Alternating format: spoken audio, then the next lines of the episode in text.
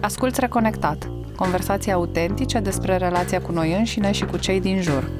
M-am gândit să o invităm pe Catinca. Pe Catinca eu o cunosc din liceu când uh, au fost mai multe circumstanțe în care oamenii pe care noi îi avem în comun au interacționat uh, cu Katinka, dar în principal datorită prieteniei ei cu George și faptului că erați ceea ce știu eu acum că se cheamă Theater Geeks.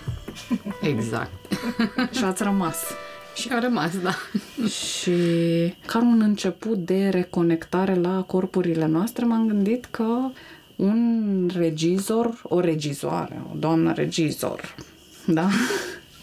Trebuie să aibă ceva background în povestea asta și eu mi-am dorit să începem o conversație. Cum e povestea asta cu imaginea corporală pentru tine? E ceva aici care te zgândere, care apasă butonul, care...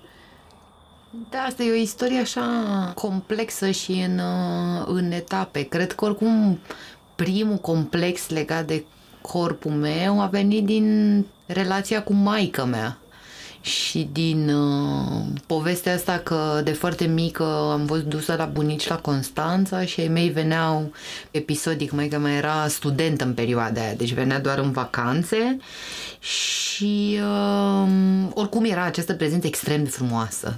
N-am avut niciodată față de ea acele sentimente puternic materne de să vreau să mă ia în brațe, să mă pupe, să-mi dea de mâncare, ci să o admir. Uh-huh. Să mă uit de la dacă aș fi putut să stau, să mă uit pe crăpătura ușii la... Cum ți-o amintești pe mama? Poți să ne o descrii, să ne bagi în filmul ăla?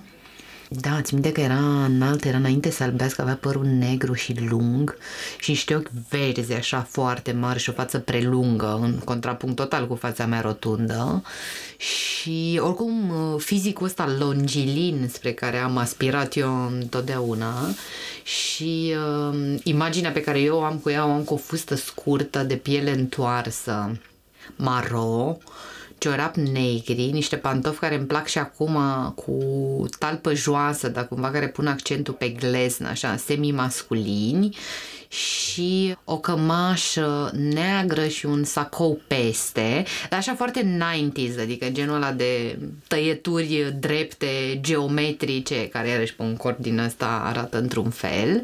Și ți minte cum fuma și mâinile lungi pe care le avea maica mea, dat totul extremitățile astea foarte dilatate și această delicatețe pe care o avea și în voce și în tot și care era iar în contrapunct cu bunica asta de la Constanța care m-a crescut și care era o femeie muncitoare, adică ea crescuse niște copii, ținuse niște case, făcuse niște mâncare și pe care nu o asociam deloc cu feminitatea, care era așa un caretaker și față de care nutream tipul ăsta de afecțiune maternă. Eu, de fapt, ei am spus mama.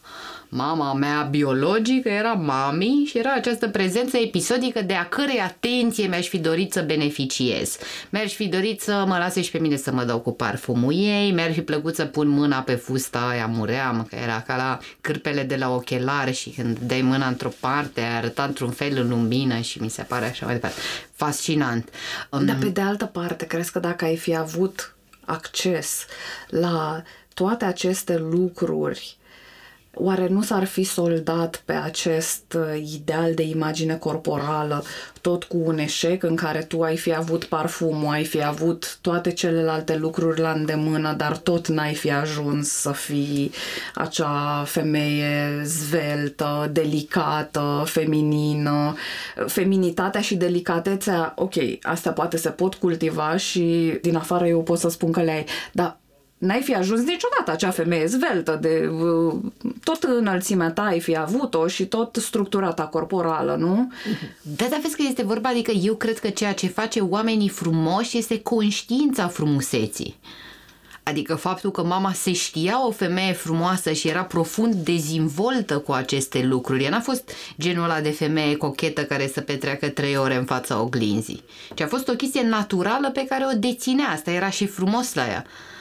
Despre asta era vorba. Descoperirea propriei frumuseți, care nu e mimetică, nu e pe identificare cu celălalt, a fost o chestie pe care am făcut-o foarte târziu, uh-huh. complexându-mă modelul matern. Uh-huh. Și pe și... care, oare nu cumva ai fi ajuns tot să o faci la fel de târziu sau poate chiar și mai târziu dacă ai fi avut la îndemână, nu știu, posibilitatea, să zicem, financiară să mergi către toate platformele din lume posibile și să încerci să fii mai înaltă și să tragi de tine în sensul ăla.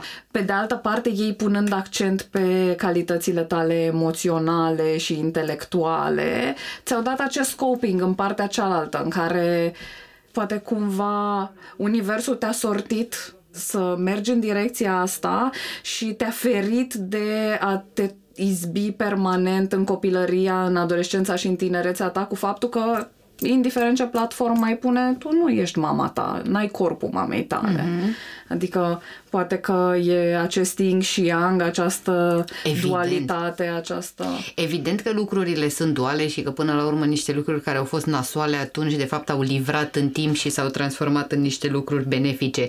Mie mi-e foarte greu să mă poziționez vis-a-vis de această idee cu cât este dobândit și cât este nativ, cât este un dat. E interesant apropo de relația asta cu maica mea că la maturitate există foarte multe lume care începe să zică semănăm că râdem la fel, că avem o gestică comună apropo de această feminitate și această dezvoltură.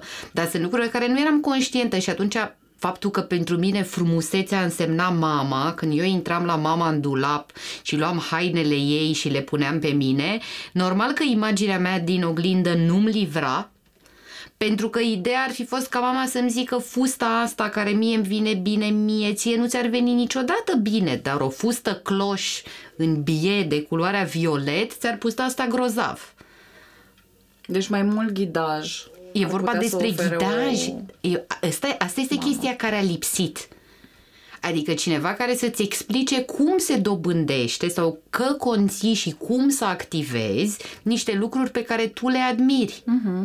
Eu cu mama am avut niște meciuri foarte dubioase când m-am mutat la ea prin clasa a șaptea, când furam haine de la ea din dulap deci aceste rochii care erau mult mai lungi și plecam cu ele în Ghiozdan, ajungeam mai devreme la școală, mă schimbam la budă, defilam cu ele, mă întorceam acasă, mă duceam la ghenă, mă schimbam din nou și le puneam în dulap. Și mama avea aceste crize de isterie că hainele ei bune, cine le-a, cine le-a luat? Cine putea să le ia mm-hmm. într-o casă în care eram noi doi, iar eu puteam, ce să ți minte foarte clar, poker face, să zic nu eu. Și mă gândesc că tocmai această asta este dualitatea pe care tu o resimți față de corpul tău, nu? Ce este corpul tău în realitate și ai uh, ajuns să o accepti uh-huh. după super multă muncă și ce-ți doreai tu să fie corpul tău, că ai vorbit nu numai de uh, mama ta, dar ai spus blondă cu ochi albaștri.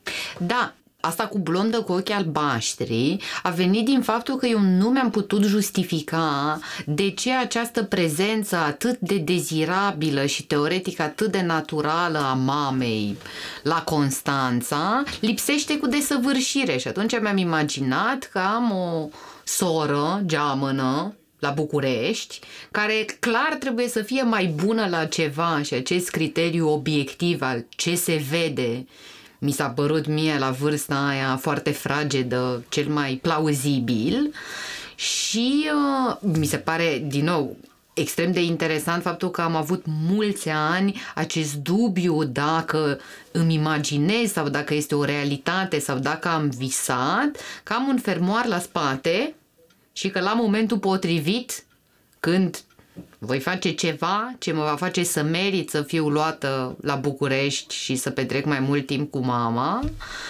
Se va trage acest fermoar, mi se va spune că asta a fost o pedeapsă pentru ceva, nu știu pentru ce, viața în acest corp și va ieși acest copil superb, blond, cu ochi albaștri, diafan și minunat cumva ești într-o zonă pe făcut. Uh-huh. Dar dincolo de asta aud de la tine apropo de fetița care ieșea din uh-huh. fermoar de acolo, care era blondă cu ochi albaștri, era inclusiv un alt copil care arăta altfel.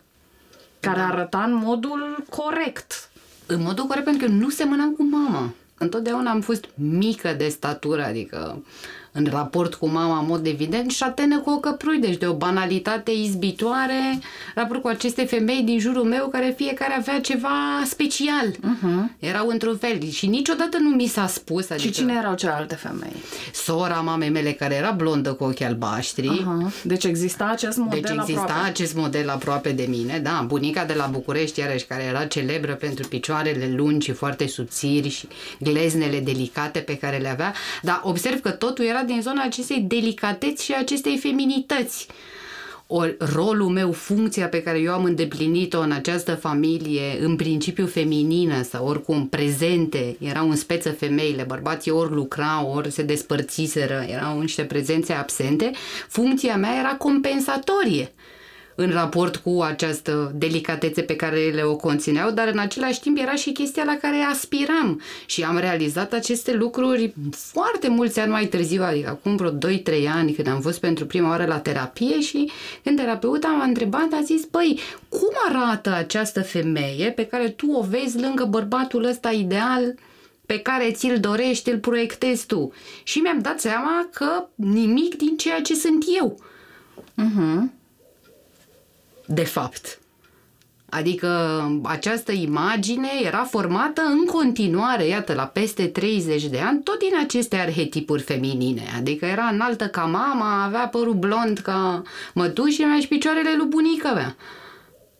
Și ai vorbit de uh, proverbialele picioare lungi și glezne fine ale bunicii tale. Uh-huh. Asta înseamnă că cumva existau niște discuții, nu? Despre cum arătăm noi în familia noastră. Astea sau... au fost ulterioare. Deci ce am povestit eu până acum, apropo de fanteziile astea, se întâmpla până la această celebră vârstă de șapte ani când am venit la București. Uh-huh. Deci de la Constanța eu îmi imaginam, pentru că prezențele astea erau pasagere. Uh-huh. Bunica de la Constanța care m-a crescut a fost, și cred că este cea cu care de fapt, cel puțin fizic, semăn foarte tare, a fost o femeie care a muncit toată viața ei, care a dus în spate, care a cărat, dar pe care eu n-am perceput-o ca pe o prezență feminină, ci ca pe un factor de grijă și protecție, asexuat. Nu am preluat-o ca un uh, model uh, ca atare. Și atunci eu la Constanța am fantezat și după aia am venit la București destul de brusc și fără pregătire și m-am ciocnit cu cum funcționează live, dinamic aceste personaje pe care eu le-am idealizat. Uh-huh. Și atunci a intervenit ulterior concurența cu ele pentru că am primit de la bunica hainele lui maică mea și lui mătușii mea de când eram mică. E, alea tot timpul au fost mai subțiri și mai înalte. Alte structuri. De aici a început acest shaming ce, ce corporal. Aha la care am fost supusă pentru că niciuna dintre ele, adică niciunul dintre adulții din jurul meu, că aici deja putem include și bărbații, cel puțin bunicul care era prezent, că părinții deja erau divorțați, nu au știut să-mi explice ce se întâmplă. Nu știu să-mi spună, băi, tu ai o altă formă corporală din start. Adică ca și structură, n-ai nicio șansă. La Constanța am fost un copil crescut ca centru universului. Mi s-a creat acest entitlement foarte puternic și această conștiință a faptului că eu sunt specială și am un super potențial și la ceva voi excela, Aha. Dar fără o targetare clară, adică nu știam dacă e că sunt deșteaptă, că sunt simpatică, că sunt vorbăreață, că exact ce nu știam Și ce complimente ți se făceau acolo? Ce ți se spunea la Constanța? Ce auzeai în copilăria că ta? sunt ca argintul viu, asta o să o ții minte apropo de dinamism și asta o ții minte, asta cu că sunt deșteaptă și elocința. Asta a fost, asta a fost marea mea calitate în copilărie, pentru că m-am exprimat foarte repede verbal și că unul dintre lucrurile bune pe care le-au făcut bunicii mei au fost că m-au învățat să crezi și să citesc. Adică eu îi dictam lui bunică mi poezii de pe la trei ani ce îmi trecea mie prin cap. Uh-huh. Și să fantezez foarte mult, adică acest fantasy land, cum era tu cu care eu cuceream, știam că sunt o seducătoare, pentru că spre sebire de ceilalți copii care la vârsta aia nu puteau să facă asta, aveam acest mare as în mânecă. Și datorită entitlement că eu știam că sunt specială și veneam să arăt aceste lucruri, mă urcam singură pe masă, îmi puneam poalele în cap, cântam, dansam și primeam, nu așa, aplauzele și atenția tuturor. Problema a fost da, că... Da, era prin ceea ce făceai, Era nu? prin ceea ce și, făceam. Și cum, cum te-a ajutat asta ulterior? Adică dacă ar fi să facem puntea de acolo și um, către viața ta de adult, te-ar fi ajutat mai mult să ți se spună că ești o fetiță frumoasă sau drăguță sau așa? Măi, asta a fost carența mea ajungând la maturitate, la conștiința faptului că de fapt nu am niciun neajuns fizic major, adică niciodată n-am depășit, nici la nivel de greutate, n-am avut niciodată nimic special, sunt într-o zonă extrem de mediană și de obișnuită uh-huh. din acest punct de vedere, dar mi-a lipsit, adică nu mi s-au făcut complimente acasă în niciunul dintre căminele prin care am trecut legate de aspectul fizic, ceea ce pentru dezvoltarea mea ca femeie a fost esențial pentru că eu l-am înregistrat pe dos dacă nu mi s-a zis că sunt frumoasă, drăguță și așa mai departe, a fost implicit pentru mine că nu sunt. Și în momentul în care eBay Now nu mi-au cumpărat lucrurile de care aveam nevoie să fiu uh, în ton cu ceilalți, prima mișcare a fost că am început să tai haine noaptea și să-mi petrec nopțile cu sându-le. Și vă dați seama ce improvizație și au când luai niște blugi și tăiai pe lateral și începeai să-i coși și că de, câteodată se întâmpla ca cei măsurat tu să nu se potrivească și după ce ai cusut toată noaptea să nu mai intre ea pe tine, că sunt prea strânși pe picior sau să ți se desfacă, să ți se rupă când ești în mijlocul clasei la tablă. Am pățit toate aceste lucruri și după aia am început să mă răzbun pe corpul meu. Adică am început să fur bani sau mâncare dulciuri în principiu și să le mănânc compulsiv. Și atunci, spre finalul pubertății, spre adolescență, m-am îngreșat foarte tare și acolo a început, deci de-abia acolo a început real problema, de-abia acolo cumva oprobiu public în raport cu corpul meu devenea legitim, dar atunci nu mai cântărea atât de tare că nu aveam plugii strânți. Uh-huh. Că înainte, când îmi doream blugi strânți, arătam într-un fel și asta, țin minte, am această imagine foarte puternică cu cele mai cool colegi din clasă, care n-aveau inițial o problemă de reticență față de mine, așa ca atitudine sau ca fel de a fi sau ca subiecte care mă interesează. Țin minte cum stăteam cu blugi strânți și cum stăteam și și îmi strângeam cu mânuțele pantalonii, așa ca să demonstrez că și mie mi-ar sta bine cu ea și le ziceau, da, chiar ți-ar sta bine, nu înțelegem de ce nu ai și mă mai duceam acasă și mă mai frustram puțin toate lucrurile astea întâmplându-se în paralel cu această admirație profundă pe care am făcut-o până târziu față de maica mea ca femeie. Și aceste lucruri interzise care erau ale ei de la farduri, la ținute, care oricum nu mi se potriveau pentru că eu eram mică, ea era mare, dar ea era o tipă cochetă. Deci ea investea în această chestie ceea ce privește ea. Deci îmi crea mie conceptul că o femeie are grijă de ea și face lucrurile astea, dar îmi nega mie dreptul uh-huh. de a face aceste lucruri. Adică... Sub ce pretext? Ce auzeai? De ce n-aveai tu acces acolo? Că nu e o prioritate de investiție această chestie. Întotdeauna mi se adică asta o țin minte de la mama așa, asta cu că tot timpul sunt nemulțumită și că tot timpul vreau mai mult decât mi se oferă și că nu apreciez faptul că se depune eforturi. Acest se depun însemna ea, mamă singură, femeie tânără cu copil făcut la 21 de ani, depune eforturi într-o întreținerea mea când tatăl denaturat și-a băgat picioarele și ne-a lăsat în mizerie și atunci nu am dreptul să mă plâng pentru diverse chestii. Deci niciodată n-am primit un argument legat concret era tot timpul această chestie băgată într-o poveste mai mare în care mie uh-huh. mi se mhm. spunea că sunt nemulțumită, ceea ce în timp s-a transformat într-o realitate. Într-adevăr, mi s-a cultivat această nemulțumire care cred că a devenit starea de spirit uh, cea mai familiară. Adică eu în general am această frustrare pe care o port cu mine. Din când în când îmi dau snap și zic, băi, stai puțin că nu e real. Adică uh-huh, uh-huh. e vorba de cum aleg să încasez situațiile. Dacă eu sunt predispusă la frustrare și tot ce mi se întâmplă întâmplă o mare nedreptate, nu o să reușesc să ies niciodată din poziționarea asta de victimă, deși nu pot să mă ajut trebuie să aleg să nu pese de tot ce se întâmplă în jurul meu, uh-huh. să-mi spun altfel povestea. Asta poate să spună adultul de acum, dar fetița aia de... Aia n-a înțeles săraca nimic. Uh-huh. De ce n-a înțeles ce îi se întâmplă?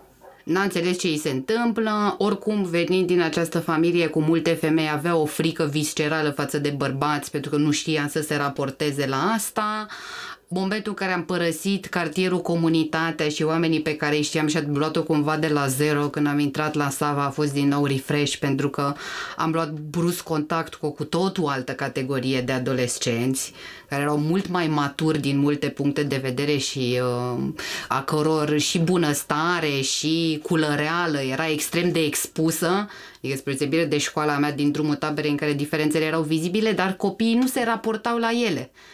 Adică nu făceau shaming că nu aveai tricou cu uh-huh. Backstreet Boys. Uh-huh. E, aici, la Colegiul Național Sfântul Sava, în primul rând că tricoul ăla pe care mi-l doream eu cu Backstreet Boys în școala generală era, era fumat de mult. Era fumat de mult, deci nimic din ceea ce eu dețineam sau apucasem să-mi doresc nu ajungea la nivelul la care erau oamenii ăștia. Cartul era foarte mare și atunci am început să fur bani deci țin minte asta și mi se pare elogvent așa pentru ce se întâmplă în sufletul viață. Cum reușește un adolescent întârziat, că am fost un adolescent întârziat, adică inteligența mea emoțională rămăsese mult în urmă, eram undeva pe la 11-12 ani, adică noi aveam 15-16,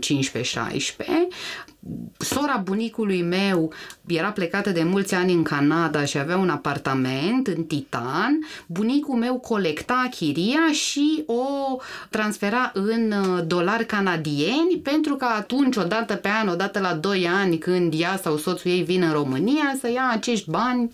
Așa. Și eu am descoperit această sursă în dulapul de de obicei se țineau cadourile de Crăciun, deci mi s-a părut așa cu o forță simbolică. Eu nu știam background-ul acestor bani, să ne înțelegem uh-huh. când i-am mhm. descoperit. Am descoperit pur și simplu că există acest plic de unde mi se spusese toată copilăria mea că nu sunt bani, că nu sunt bani. Și ai găsit tășcălău Și am găsit tășcălău de bani și mi s-a rupt creierul în două, adică pentru toate frustrările și nedreptățile produse anterior, mi s-a părut că este dreptul meu și că sunt atât de mulți încât inițial am început să iau câte unul, câte doi.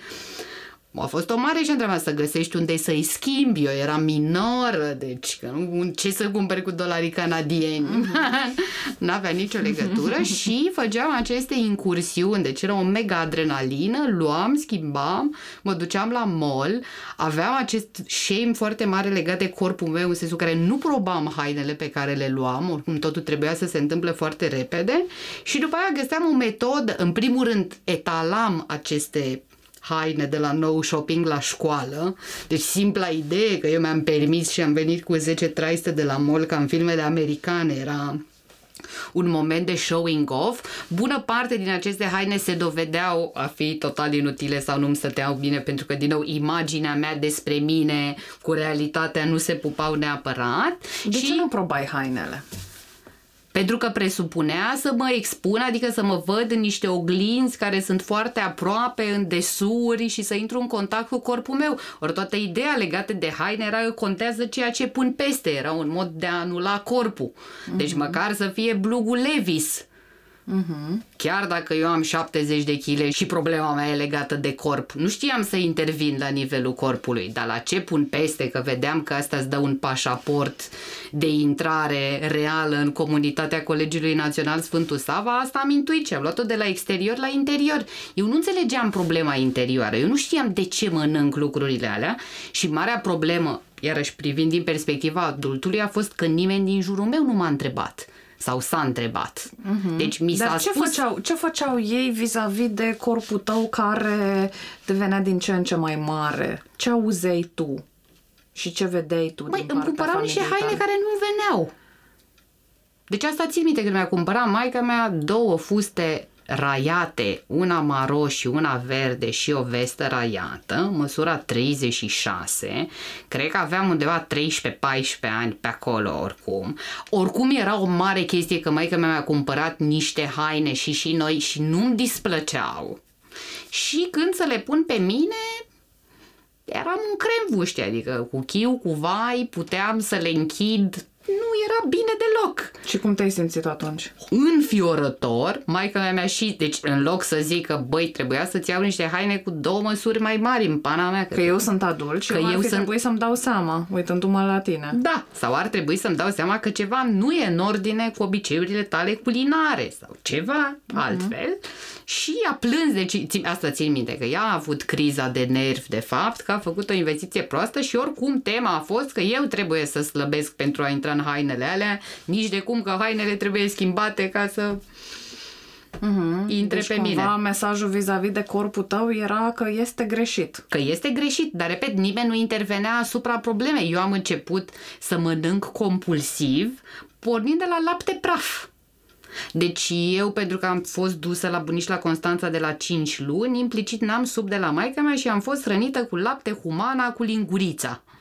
Deci gustul de lapte praf pentru mine este cea mai veche amintire și cel mai bun din lume. Aș putea să mănânc Deci e your major comfort food mai aici. major comfort food este lapte praf. Și de unde eram acest ombilicus mundi la Constanța, când am ajuns la București, momentul a coincis cu nașterea verișoarei mele. Deci am nimerit la bunicii de la București cu acest copil care avea câteva luni, era născută în mai, eu am venit în septembrie, deci brusc nu mai eram centrul universului, care primea lapte praf. Iar eu nu primeam lapte praf pentru că ăștia nu mă cunoșteau, nu știau pasiunea mea pentru lapte praf și nu și-a pus nimeni vreodată problema că trebuie să creeze un tip de echilibru și că trebuie să mă introducă în această nouă situație în care există un alt copil sau măcar să mă întrebe dacă vreau și eu două lingurițe din alea când mă vedeau că mă scurg lângă el.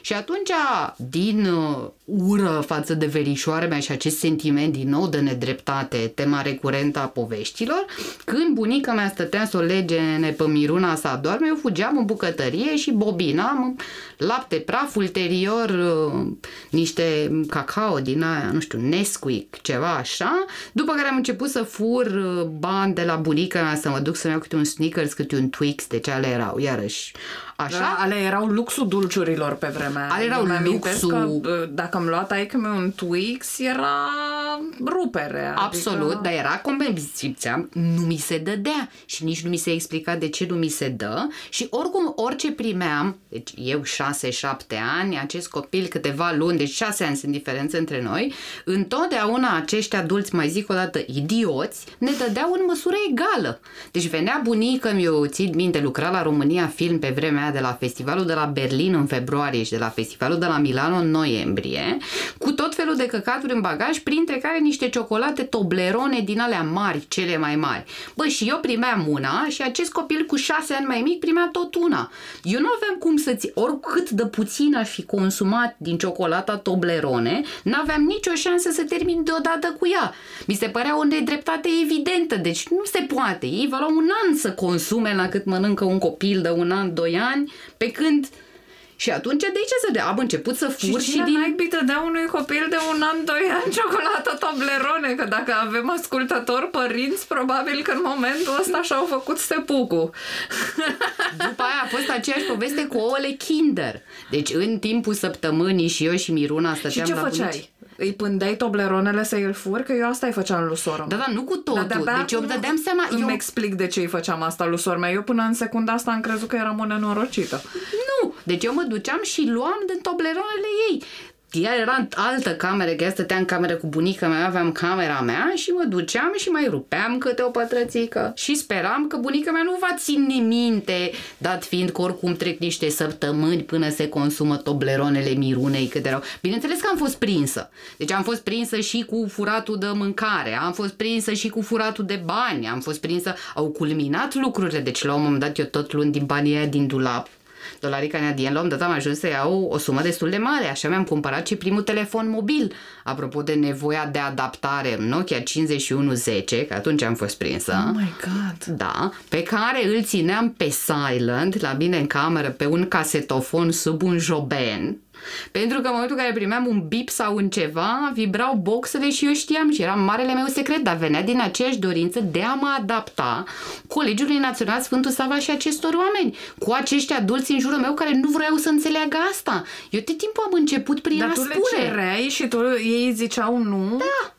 Eu ceream, deci eu lucrurile astea le-am cerut, pentru că, repet, problema mea de la Constanța a fost că eram obișnuită să mi se dea. La București nu mi s-a dat nimic, mi s-a zis trebuie să ceri, a trebuit să mă autoaduc, educ să cer, ceea ce oricum mi era dificil.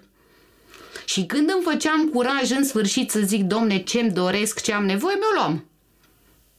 În ce fel? Cum suna luatul ăsta? Mi se reteza, adică mi se nega, mi se spunea că nu sunt ok, din punctul de vedere al familiei că îmi permit să-mi doresc astfel de lucruri, astfel de trivialități în această familie de intelectuali în care pe nimeni n-a dat afară vreodată banul din casă, dar nici ăsta n-a fost sensul existenței, alături de o mamă frustrată de condiția ei socială care și-a dorit întotdeauna mai mult acest discurs, mai ales după ce a fost în anii 90 în Germania, Franța și a intrat ea în contact cu această lume occidentală și ea de fapt era frustrată de condiția ei. Ok, ea avea niște lucruri mai frumoase decât aveam eu, dar și ea își dorea ce avea mătușii mea care era măritată cu unul care avea mult mai mulți bani. Era așa un lanț al slăbiciunilor, în care de fapt fiecare era victima incapacității de a comunica. Cred că dacă la un dat ne oprem cu toții de unde eram și ne-am fi zis păsurile, lucrurile s-ar fi putut aranja mm-hmm. mult mai bine, dar așa fiecare din propria frustrare era orb la ce se întâmplă cu și celălalt. fiecare, din ce înțeleg eu, uh, își compara viața, chiar și pe cea interioară, cu exteriorul a ceea ce vedea la celălalt. Exact. Exact. Fiindcă, pe de altă parte, asta a fost și rațiunea din spatele podcastului nostru, Reconectat, fiindcă ne-am gândit că e cazul să ne reconectăm și nu avem cum să o facem decât prin intermediul acestor conversații dificile. Absolut. În care noi venim și ne punem uh, bullshit-ul nostru interior pe masă și prin chestia asta deschidem conversația în așa fel încât acum când îmi povestești toate chestiile astea, pentru mine cumva are sens um, Mă spunea mai devreme și de ce îi furam eu dulciurile sora mea, fiindcă sora mea, pe lângă faptul că era mai mică cu patru ani și avea alt ritm de mâncat, era și mult mai chipzuită decât mine. Și eu eram o pofticioasă de mama focului, e clar o trăsătură genetică pe care o uh, moștenesc. Uh, dar în același timp eu mâncam ca și tine emoțional. Eu rezolvam niște carențe emoționale prin uh, chestia asta legată de mâncare. Și în același timp uh, Știi, aici aud că tu n-ai primit, de fapt, niște mesaje despre corpul tău. S-a pus foarte mult accentul pe ceea ce poate să facă corpul tău și ceea ce poate să facă mintea ta mai ales. Uh-huh ceea ce cumva oamenii de știință care vorbesc despre imagine corporală și care trasează niște linii în momentul de față ne spun că ar fi dezideratul cumva să empower girls, să le spunem fetelor, uite ce poate să facă mintea ta. Pe de altă parte, Discutam acum o săptămână cu colega noastră, Adela Moldovan, care este uh, psihoterapeut și specializată pe tulburări de alimentație și Adela ne spunea că este important ca fetelor să li se spună că sunt frumoase, că sunt drăguțe. Adică cumva avem nevoie să ne flexibilizăm față de ambele atitudini, să nu mergem în nicio extremă. Nu știu dacă e cazul neapărat să ajungem la un echilibru și de câte ori îi zic unei fetițe că e frumoasă să-i spun și cât de talentată ea, ea l-a recitat poezii sau l-a uh, inventat poezii sau așa mai departe, ci pur și simplu să avem în vedere mm, ambele părți, nu? Și eu cred că e o chestie de echilibru între cele două și că oricum la modul general societatea în ceea ce privește femeile a ajuns la un tip de defeminizare și masculinizare ca și contrapunct la cultura consumeristă și stereotipizantă uh-huh. cărora au fost supuse femeile atâția ani. Adică acum mi se pare că suntem în extrema cealaltă și că există ceva o esență de nenegat care nu trebuie nici echilibrată, nici asanată, care ține de feminitate și pe care trebuie să ne o cultivăm. Adică inclusiv empowerment-ul bărbaților nu poate veni decât din această vulnerabilizare a femeilor. Uh-huh. Ori dacă noi ne negăm că pornind de la corp, de fapt, ne negăm și la nivel emoțional. Suntem activiste, suntem emancipate, vrem să demonstrăm că intelectual și fizic putem să facem un uh-huh. lucru la fel de bine ca bărbații, negându-ne ceea ce este specific. Ok, masculinitatea trece printr-o criză, nu acest paradox al masculinității, că nu mai știe ce o definește,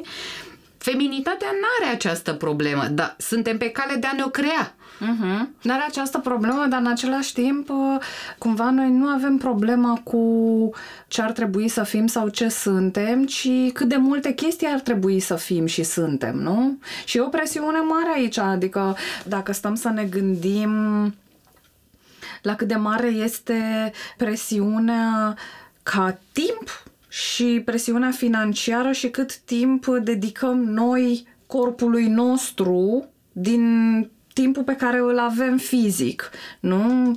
Da, da, depinde din ce-ți obții validarea. Uh-huh. Cred că despre asta este vorba. Sunt femei care se validează, care au o plăcere uh, de a se juca cu factorul seducție și care își folosesc corpurile în ace- indiferent de ceea ce fac. Da. Adică chiar dacă da. este vorba despre un discurs persuasiv, despre orice altceva, folosesc această chestie și există femeile care își neagă corpul mm-hmm. întru totul și ver să fie ascultate pentru ceea ce zic, ceea ce reprezintă și așa mai departe. Adică aceste tendințe coexistă în acest moment, se joacă, e pe masă toată uh-huh, această uh-huh. poveste. Acum, pe de o parte, eu cred că femeile suferă din alt punct de vedere. Atractivitatea emoțională și factorul admirativ nu sunt neapărat congruente. Uh-huh. Adică și femeile și bărbații apreciază o persoană inteligentă, elocventă, rafinată și complexă, dar foarte puțini sunt bărbații care își doresc alături de ei o femeie care îndeplinește aceste caracteristici. Pentru că îi complexează, pentru că este un admirație, este un reminder constant al insuficienței proprii. Uh-huh. Dar Ăsta e paradoxul, cred în care se scaldă crezi că, femeile. Crezi că e vorba despre o femeie care are toate aceste atribute și lipsește acea frumusețe clasică?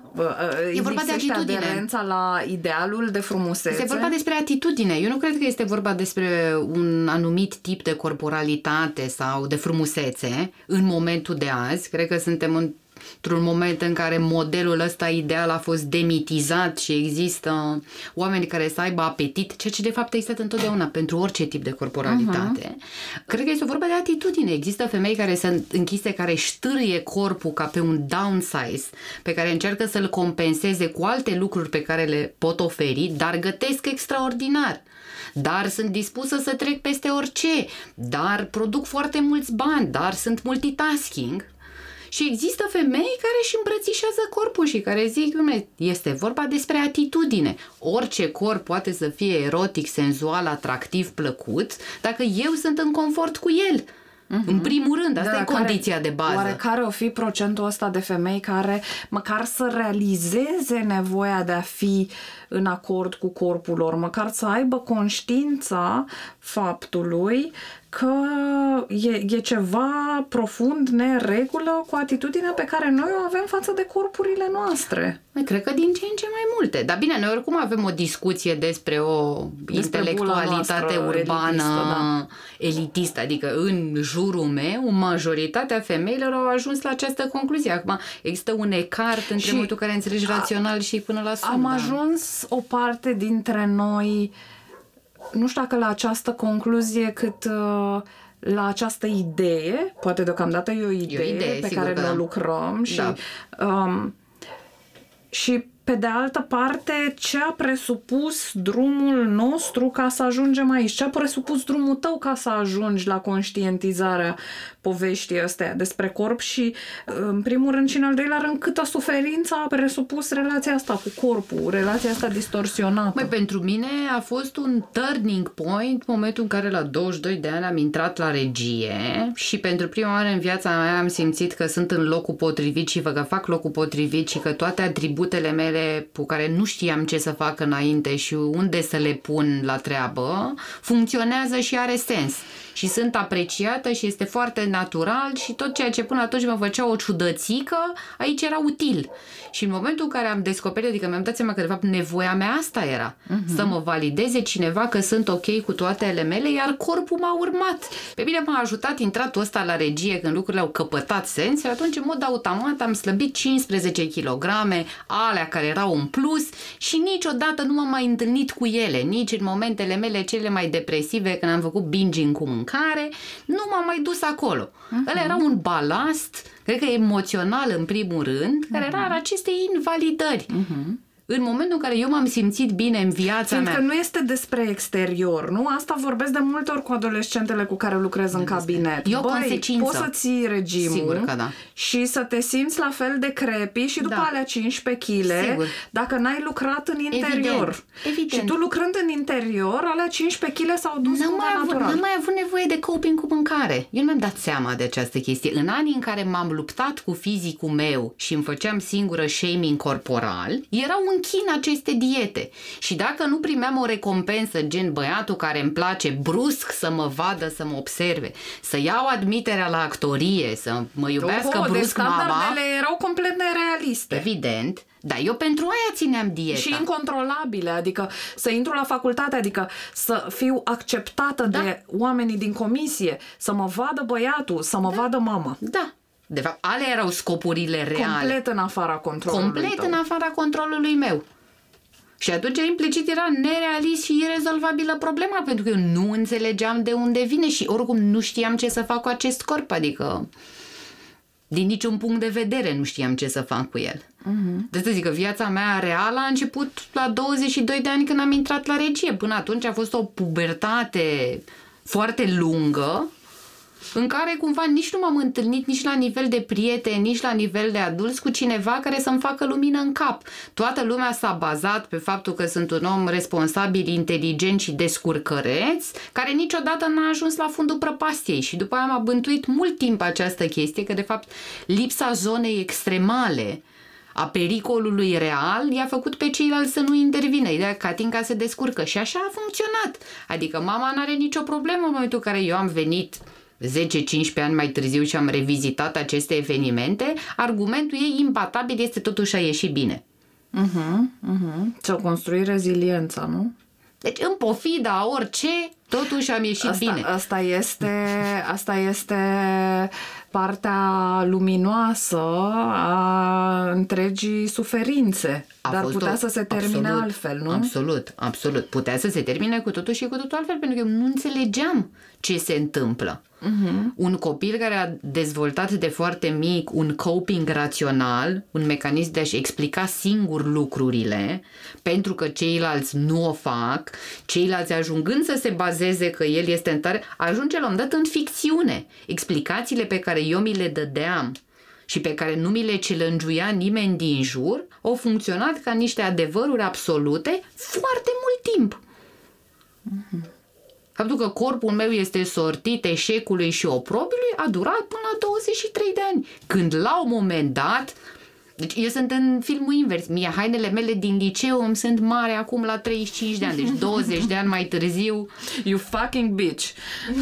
da, invers, deci a fost exact procesul invers, pe măsură ce, și cumva, de fapt, total de înțeles apropo de corpul ca oglinda interiorului și ca consecință, de fapt, a vieții interioare.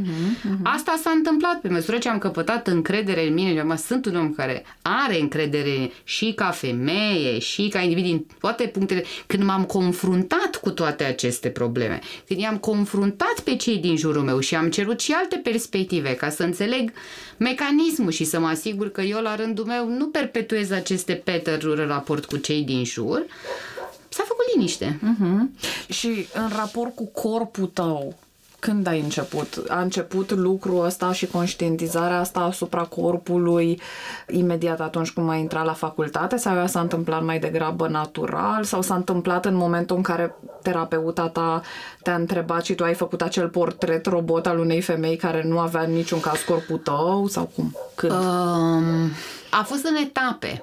Deci eu când am slăbit, când am intrat la regie, a fost o chestie care s-a întâmplat în paralel și culmea, deși mi-o dorisem atâția ani atât de mult, nu am fost conștientă de ea pentru că brusc altceva devenise mult mai important în viața mea.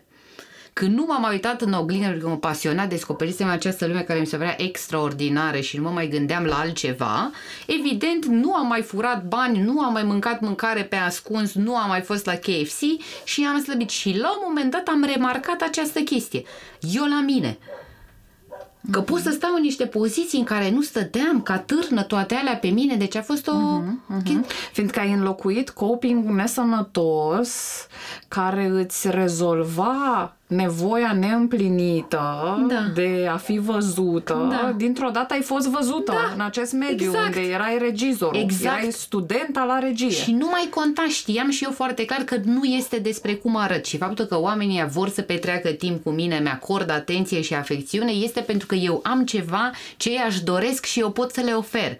Iar fizicul meu în timp mi-am dat seama că n-a mai devenit o problemă, nu mai era o piedică, eu nu mă împăcasem încă cu el. Uh-huh. Dar nu mai era o piedică în a obține aceste validări. Brusc a apărut și băieții care să mă placă și mama era mulțumită de mine, scăzuse nivelul de tensiune pentru că nu e așa, în sfârșit eram și eu fericită și aveam lucruri care mi-aduceau satisfacție în viață și care aveau sens.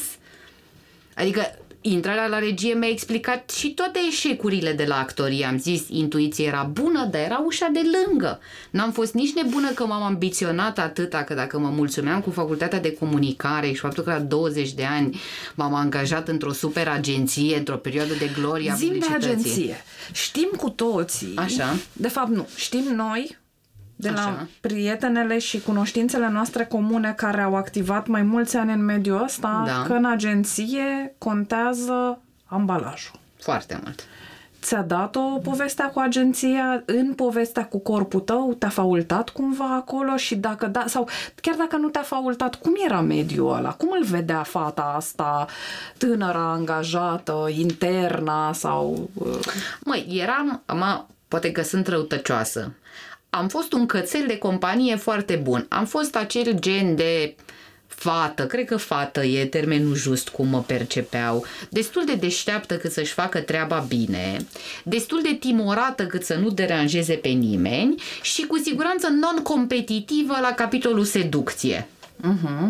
Deci am fost total ignorată ca femeie, neluată în calcul, mie mi s-a plâns toată lumea, eu am știut toate dramele, tocmai pentru că eram harmless. Ceea ce pe mine m-a distrus psihic, da, de cumva asta mi-a dat imboldul să zic, e clar că nu este mediul de care aparțin și faptul că pot să fac acest job bine și că oamenii mă apreciază profesional și am fost promovată foarte repede și am ajuns foarte repede pe niște joburi cu responsabilitate mare. Deci cumva nu poți să zici că corpul tău te-a ținut pe loc profesional Nu, acolo, din- în acea nu, lume a standardelor de frumusețe. Nu! Nu! Sub nicio formă. Dar acolo râcile din publicitate erau la nivel personal. Mie asta mi s-a părut că este un domeniu atât de superficial și de incert încât limita dintre profesional și personal este foarte mică. Normal că ai nevoie și de niște oameni care chiar să facă treabă, care chiar să gândească. Când trei sferturi dintre cei pe care îi angajezi doar fac frumos, zâmbesc și trimis poze cu pisici la clienți ca să mențină relația. Cineva trebuie să și facă lucrurile să se miște, ca rotițele astea mici să facă bulbuci, cineva trebuie să dea la manivele în spate. Eu eram între oamenii care puteau să dea la manivele și atunci, fiind extrem de timidă și de complexată, eu nu stăteam la țigări să vorbesc cu băieți de la creație, pentru că pe mine mă timorau, mă treceau transpirațiile de sus până jos doar când îi vedeam pe scări în jos pe băieții de la creație. Cum să nu-ți dorești așa ceva la tine în agenție? Plus că mai ai și niște cliente femei care nu-și doresc Deci un... erai Betty cea urâtă. Eram Betty cea urâtă, da. Eram Betty cea urâtă întru totul. Din toate punctele de vedere. Și cum lovea asta în tine?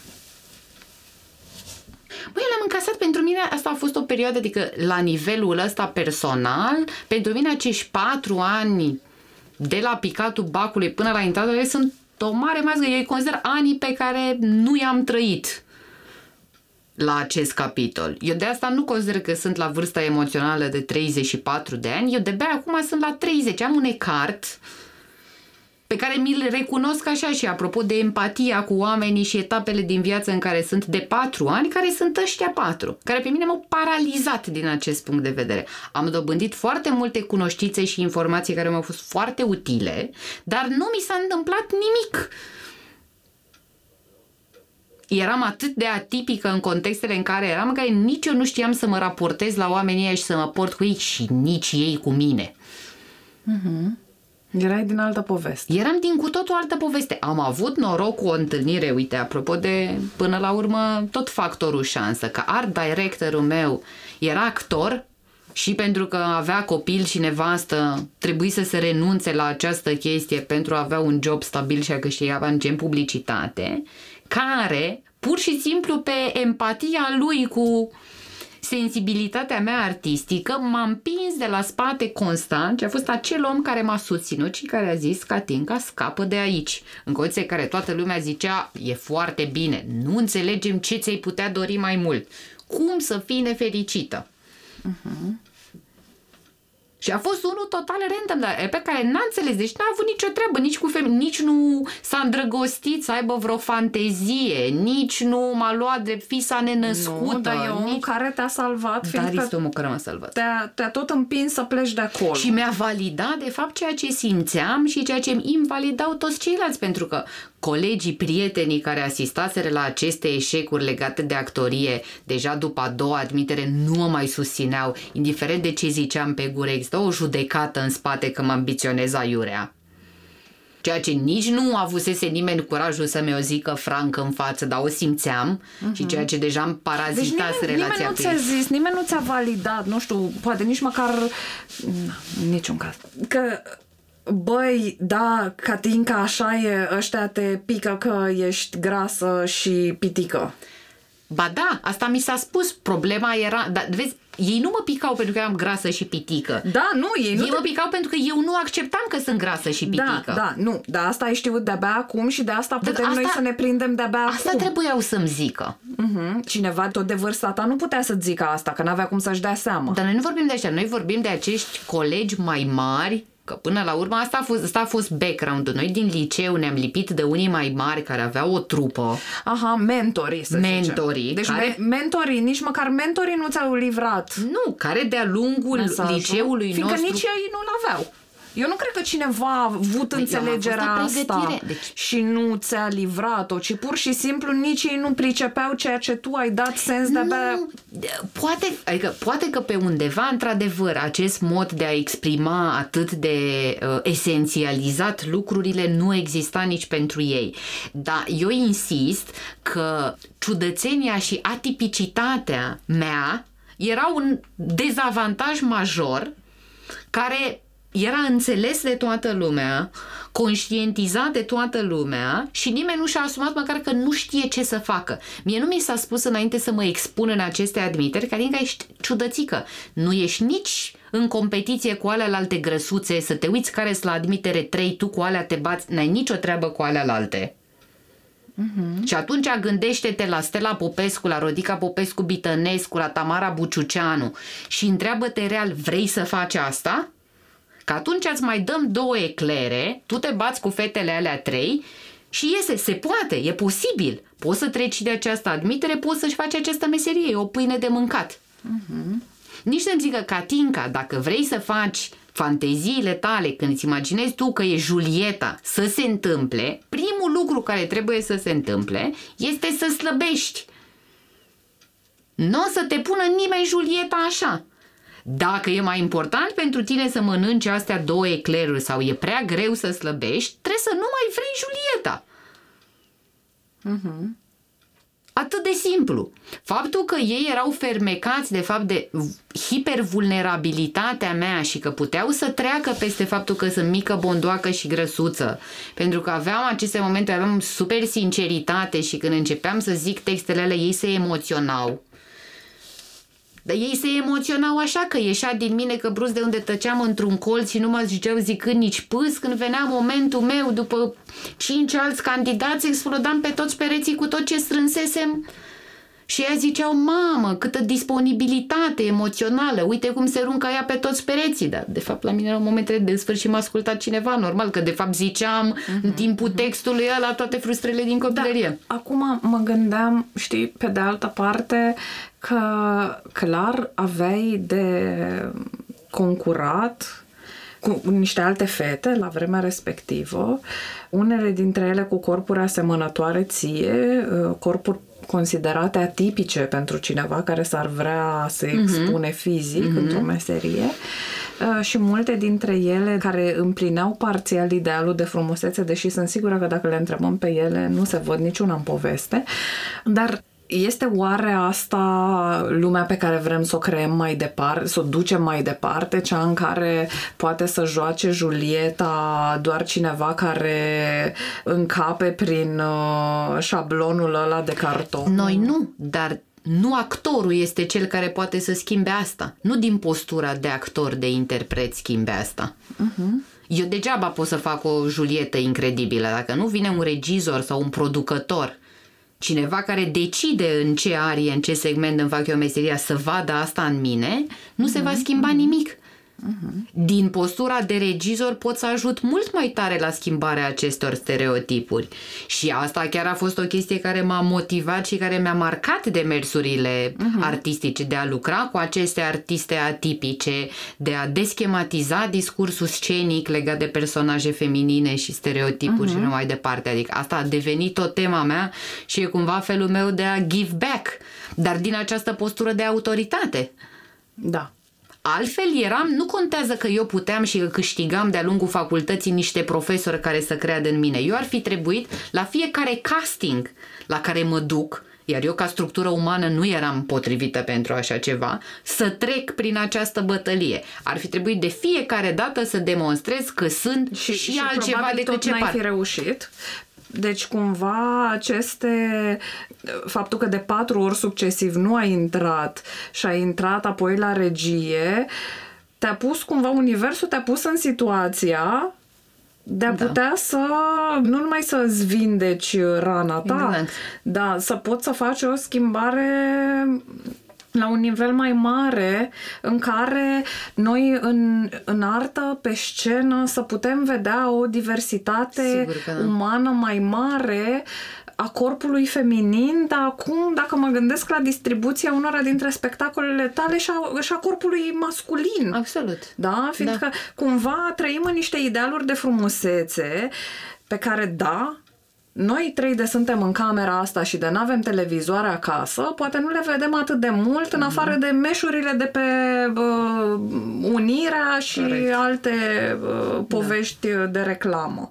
Da? Dar idealul de frumusețe foarte prezent dincolo de bula noastră este cel al pătrățelelor, al abdomenelor subte, al corpurilor. Hai că asta o vedem, apropo de ce vedem pe social media, toate acele reclame la la yoga, în care fetele alea care fac yoga arată într-un fel în care poate niciuna dintre noi, indiferent ce am face noi, indiferent de la cât de multe eclere ne-am abține, nu vom ajunge. Da. Da? Adică eu mi-amintesc anul trecut la sală, când mă uitam la antrenoarea, eram fascinată efectiv de antrenoarea care ne ținea clasa respectivă, fiindcă pe ea stăteau colanții într-un fel în care niciodată nu vor putea să stea pe picioarele mele, adică fără ca ea să fie, cum să zic, emaciată de slabă ce e. Da? Și atunci cumva noi avem toate aceste imagini la care inerent ce ne spun studiile este că indiferent cât de mult am avea noi critica faptului că ăsta e corpul meu și îl iubesc, că ăsta e și acum n-am ce să fac prea mult ca să-l schimb fără să-mi fac rău, tot mă raportez, nu? Tot, tot mă uit acolo la fata aia de stă în poziții dubioase și totuși arată cum eu n-aș arăta niciun caz dacă m-aș așeza în pozițiile alea care ar, ar atârna o șuncă, o țâță, o bucă, o chestie, ceva ar fi sugrumat de colanți, deci clar, poveștile nu s-ar întâmpla. Dar tu ești acum într-o poziție în care poți să arăți lumii și altceva. Ai de unde să alegi între uh, actorii cu care ai uh, de lucrat și este ăsta un lucru după care te ghidezi? Măi, da, mi se pare oricum că în ultimii... Bine, și datorită faptului că sunt foarte multe locuri la actorie și din ce în ce mai multe universități cu astfel de secții, deși nu există o piață a muncii pentru care să-i pregătim pe oamenii ăștia, deci cam oricine își dorește acum poate să devină. Oh, deci oferta este variată. Deci da, găsești într-adevăr toate tipologiile, genurile și conjugările din punct de vedere fizic. Da, pentru mine a fost și este unul dintre criteriile, adică promovarea acestei eterogenități corporale și a ideii că corpul uman este frumos prin esență, nu prin formă și că acest tip de presiune socială ne distruge și ne face foarte mult rău și că trebuie demitizată ideea. Sunt acei, nu știu, 2% din populație care au potențialul de a îndeplini aceste idealuri de frumusețe și nici măcar asta nu-i face neapărat fericiți și nici măcar nu ne dorim cu toții, adică în fanteziile noastre reale, sexuale, erotice, nu implică numai parteneri cu pătrățele ultra fit. Uh-huh. Dar avem părerea despre noi că ăsta este idealul de dorit. Uh-huh. Vezi, și aici mi se pare că e o chestie foarte perversă acest de dorit, această frumusețe obiectivă. Ar fi bine să am lângă mine unul sau una care bifează la aceste capitole. Societatea ar înțelege de ce sunt lângă persoana respectivă, nu s-ar mai pune întrebări, nu ar mai exista da, dileme. Apropo de noi fete grase, oare societatea ar înțelege de ce stă el cu mine? Păi nu, probabil că nu, adică cred sau nu știu din ce am observat eu în jur, ăsta este un nișu și ce e interesant. ai fost acolo, ca și mine, tu ai fost în povestea uh, unei fete cu un corp atipic, nu neapărat uh, grasă, dar care nu bifa pe standardele da. de frumusețe, da, dar care avea lângă ea un partener uh, din categoria junelui prim ai simțit vreodată presiunea asta? Fiindcă eu mă întrebam, când intram într-un loc cu fostul meu partener, mă întrebam, hm, oare ce zic? Oamenii că eu sunt cu insul de alături care mă validează. Pe mine mă validează, dar oare ei nu se întreabă ce dracu caută el cu mine? Nu știu ce să zic acum, Vezi, uh, acest partener uh, mascul alpa despre care vorbește a apărut în viața mea în etapa cu regia, când deja mi se pare că aceste meciuri au fost câștigate, adică nu... Eram foarte conștientă deja despre bine și cumva asta am validase nu numai el, ci și mulți dintre oamenii din jurul meu că am ce oferi și că sunt motive pentru care sunt dezirabilă, la mine a fost foarte mult o chestie de imagine asupra sine, adică și asta cu sânii mari, că de fapt n-am fost niciodată foarte gras, am fost în marja de sus a greutății medii, uh-huh. adică zona de fapt uh-huh. cea mai ingrată, că nu ești nici într-o extremă, adică nici nu te arată cu degetul pe stradă să zică grasa, grasa, n-am trăit această chestie, dar nici nu te potrivești cu fetele care își iau blugi măsura 26. Deci acest la mijloc. Dar am avut acești sâni mari acești sâni mari care pe mine m-au complexat, că n-au știut femeile alea multe să-mi explice ce Dumnezeului să fac cu ei, deci tot singure mi-am luat primul sutien, tot după ce mi-am legat toate cârpele în jurul lor, m-am prins care e treaba cu această chestie și care m-au făcut să por foarte multe lucruri largi care implicit creau acest dubiu, adică asta țin minte, bilețele din liceu prinse de la colegii mei, așa, pe după laboratorul de chimie, rămâneau niște bilețele pe masă și le citeau și erau conversațiile lor, care asta țin minte, aveau această dilemă, cât de crasă sunt de fapt. Pe bune, ți s-a întâmplat asta în da. care și la un moment dat a venit, eu nu știu, a venit pe asta clasa a noua, a venit din nou primăvara, vara și nu știu, am venit eu cu o rochiță care să nu fie cât un cort eventual să mascheze sânii și să mă îngroape de trei ori și au avut aia un șoc și au zis, fata mea, deci un an de zile te-am făcut grasă în toate biletele noastre, tu de fapt de ce să asta țin minte colegul meu Mihai, care a zis, nu mai pune puloverele alea de 15 măsuri mai mari pe tine, uite, pune și tu tricoul ăsta care chiar stă cât e corpul tău, cum ar fi asta? Uh-huh. Adică în loc să te faci atâta, să fii cât ești, că e mai bine, adică uh-huh. e doar în Dar pe de altă parte, nu. pe tine care ești așa o revoltată și ai spus și de unde vine revolta asta, nu te-a revoltat această, acest interes al altora și aceste judecăți ale altora, tot din clasă de la tine, de vârstă cu tine, care își permiteau să-ți spună ei cum ar trebui nu, să Cristina, faci tu cu pentru că tău? erau, băiatul ăsta a fost primul care mi-a zis și mie ceva despre corpul meu. Mm-hmm. Ceva ce pot să fac, ține de mine, e doable și am un feedback din partea... Deci nu te-ai simțit ofensată? M-a șocat și m-a ajutat. Aha, ok am căpătat o idee. Nu mai, cum ar fi să nu mai pun hainele astea atât de largi? Și după aia am ajuns de la grasa, grasa, asta în capul meu, repet, mi-a zis niciodată, la ideea că sunt pufoasă. Deci au apărut în liceu categoria băieților care, care le plăceau fetele pufoase.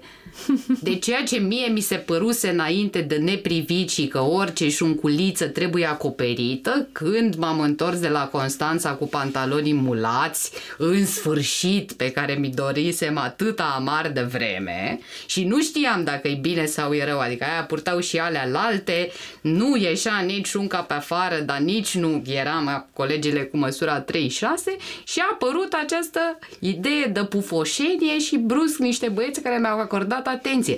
Pe de o parte mă flata atenția, pe de altă parte nu-mi plăcea ideea de pufos, adică nu mi se părea atractiv. Fiindcă tu totuși te vroiai ca mama, mătușa și bunica Evident, ta. evident, evident, Aveai evident. acel standard bine Da. lipit. Și de- și acum, dacă ar fi să poți să ai o discuție cu Așa. fetița aia, Catinca, Da.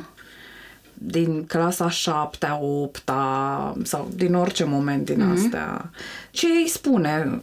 Măi, știu că ți-e greu, chiar, chiar, chiar. Și vezi, uite, asta e foarte interesant. A fost o copilărie extrem de dificilă, fără să fie sub nicio formă abuzivă.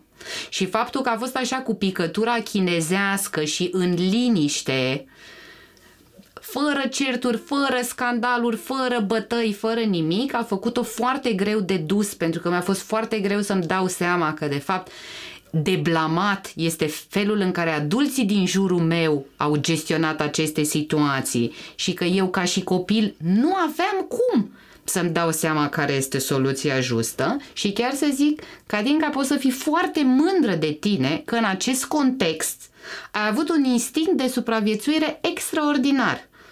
Deci faptul că Catinca mică a supraviețuit acestor contexte îmi dă mie Catinca mare empowerment-ul că nu există situația, cum eu fiind un adult responsabil de mine însumi, prin care să nu pot să trec.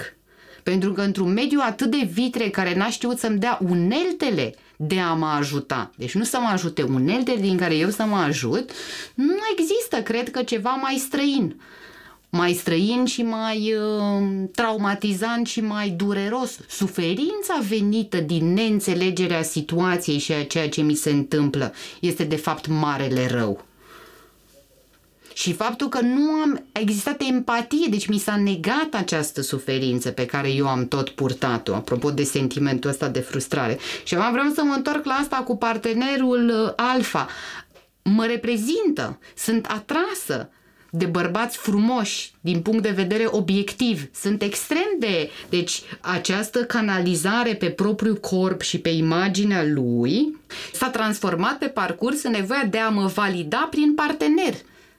Mi-e clar. Uh-huh.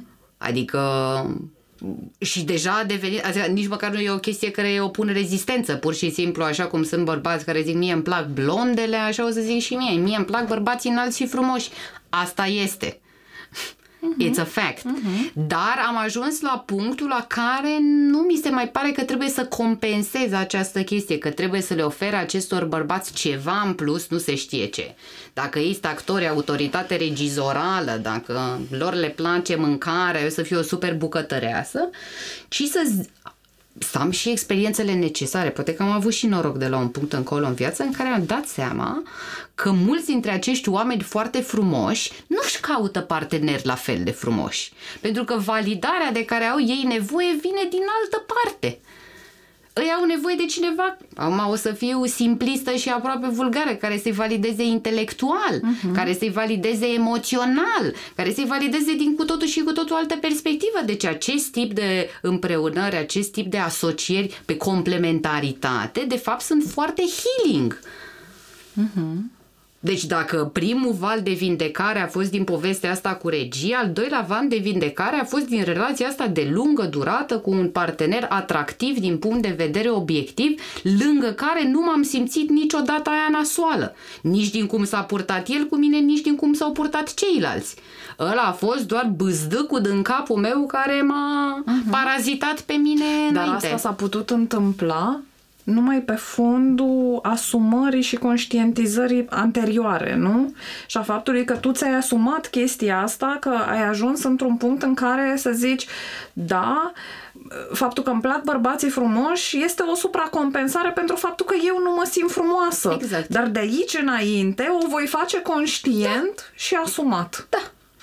Uh-huh. Da. Iar ceea ce ai vorbit despre complementaritatea asta a unui partener frumos cu un partener care este mult mai înzestrat în alte, în multiple alte arii, într-adevăr este o perspectivă foarte, foarte relațională, foarte fresh, aș putea să spun. E ceva la care jur, mă gândesc la relații de dimineață până seara și nu mi-a picat fisa asta niciodată.